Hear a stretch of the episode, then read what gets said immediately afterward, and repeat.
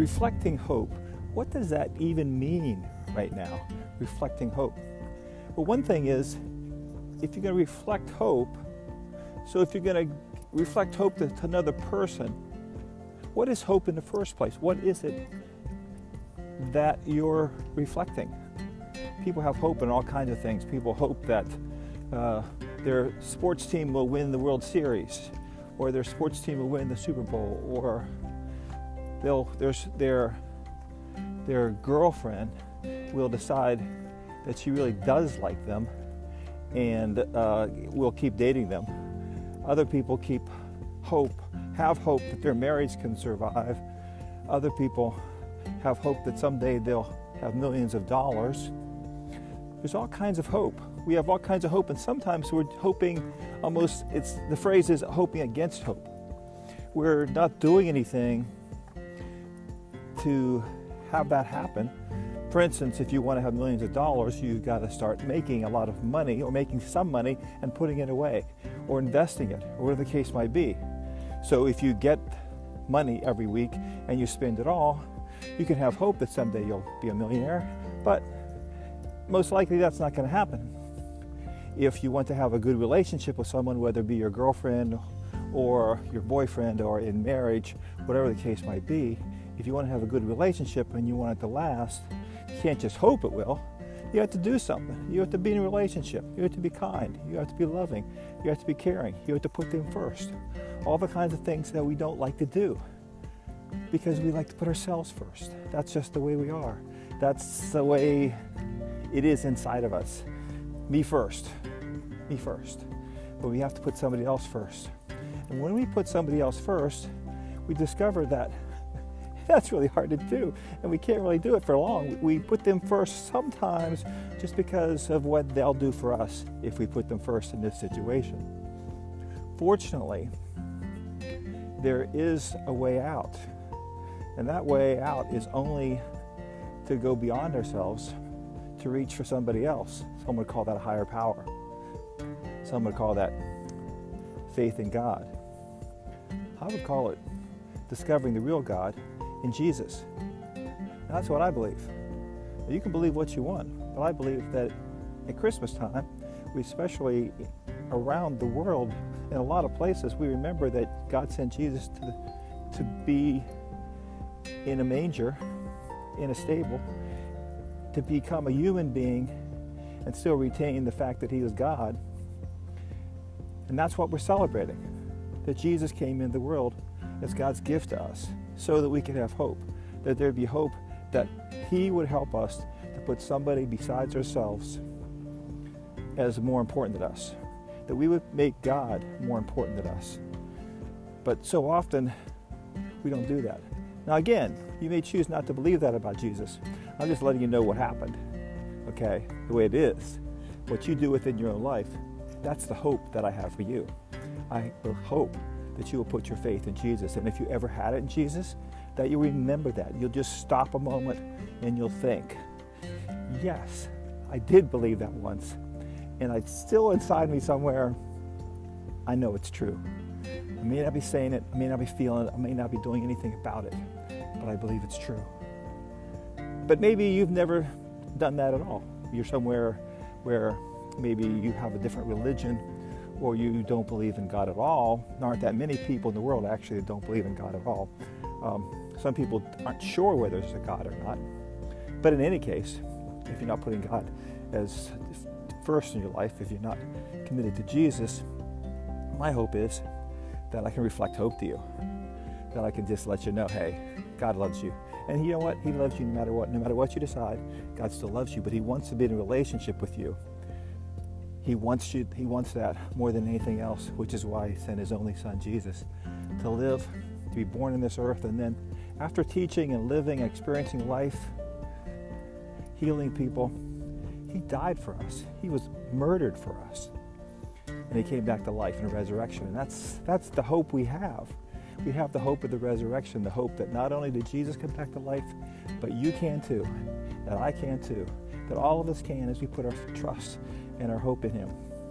Meanwhile, regardless if you believe that or not, and I hope that you do, That's one of my hopes. I want to reflect the hope, that hope, to you. But I can only, the reality is, I can only reflect it to you. I can only reflect hope. You have to accept it for yourself. Kind of like it's a moonlit night, and you're looking up and you see the moon. And that moon is reflecting the light of the sun. That's what it's doing. It's not creating light, it's reflecting the light of the sun. And that's what I want to do. I want to reflect the light of God's sun to you. I can't make you look up in the sky and see the moon. Sometimes, if there are lots of lights around, you can't see the light of the moon very much. You can't see the light of the stars very much. Doesn't mean they're not there. It's Christmas in a month. We just celebrated Thanksgiving when I've recorded this. It's the Sunday after Thanksgiving. And regardless of what day it is, that's what it is here. But it was a weekend, it has been a weekend, where a lot of people don't feel much hope. A lot of people are feeling pretty hopeless. I mean, there's over, the numbers climb so high 250, 260,000 in the United States, bunches more around the world. I have friends around the world that I've connected with online, and, and many of you in your countries too.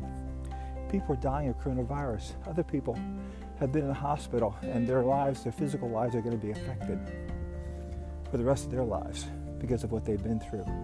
Other people are going about their business like it's nothing and they're passing it on to other people.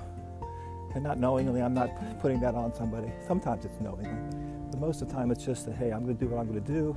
Let the chips fall where they may.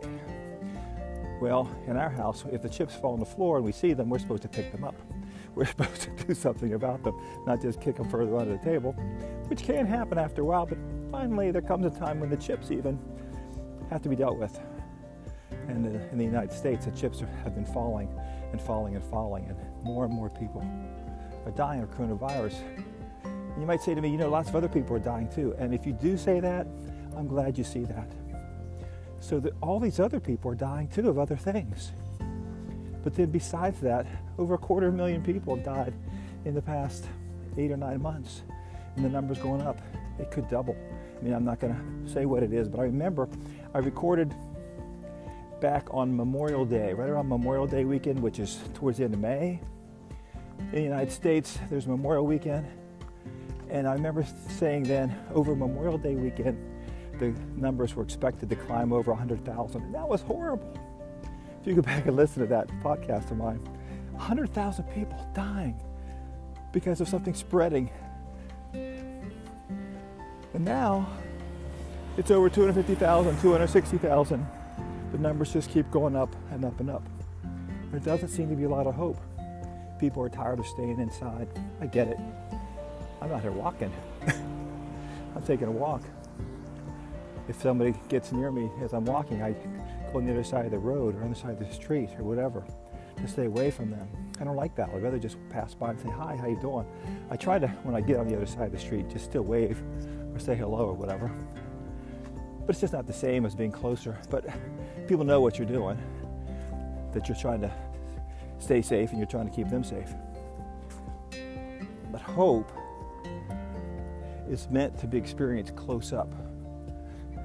But sometimes the best way you can show your love, you can show hope, is with a little distance. You see, God sent his son Jesus to earth, and then he died. In that death, there was some distance between God and us. But then he brought Jesus back to life. He gave him back to us. And that distance was gone. The distance between us and God is only there if we choose to have it. Because God doesn't want it. He's with us all the time. He's with you all the time. No matter what you do, He's with you. But will you recognize it? That's up to you. I'm glad I recognized it a long time ago.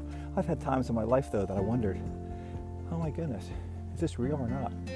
In different parts the Bible or different things people said, I, you know, I understood differently than ways some other people did. But that wasn't the main thing exactly what I believed. The main thing was that I have hope in Jesus? that I put my trust in Jesus? And I'm so glad that I do now. And I do every day. put my trust in Jesus. That's a hope I have. It's a hope that I want to pass on to you this Christmas season, whatever is happening, whether there are people around you that have the coronavirus or not. There are plenty of people who have health issues, have financial difficulties, have relationship difficulties. Plenty of people. And in that, they are ready to be helped by you. Regardless, you know what? Even if you don't do it for the sake of Jesus, reach out and help somebody. You know, we can all do that. We can all do good. And that's a good thing to do. But the best is to do it in Jesus' name. So, Merry Christmas to you in Jesus' name.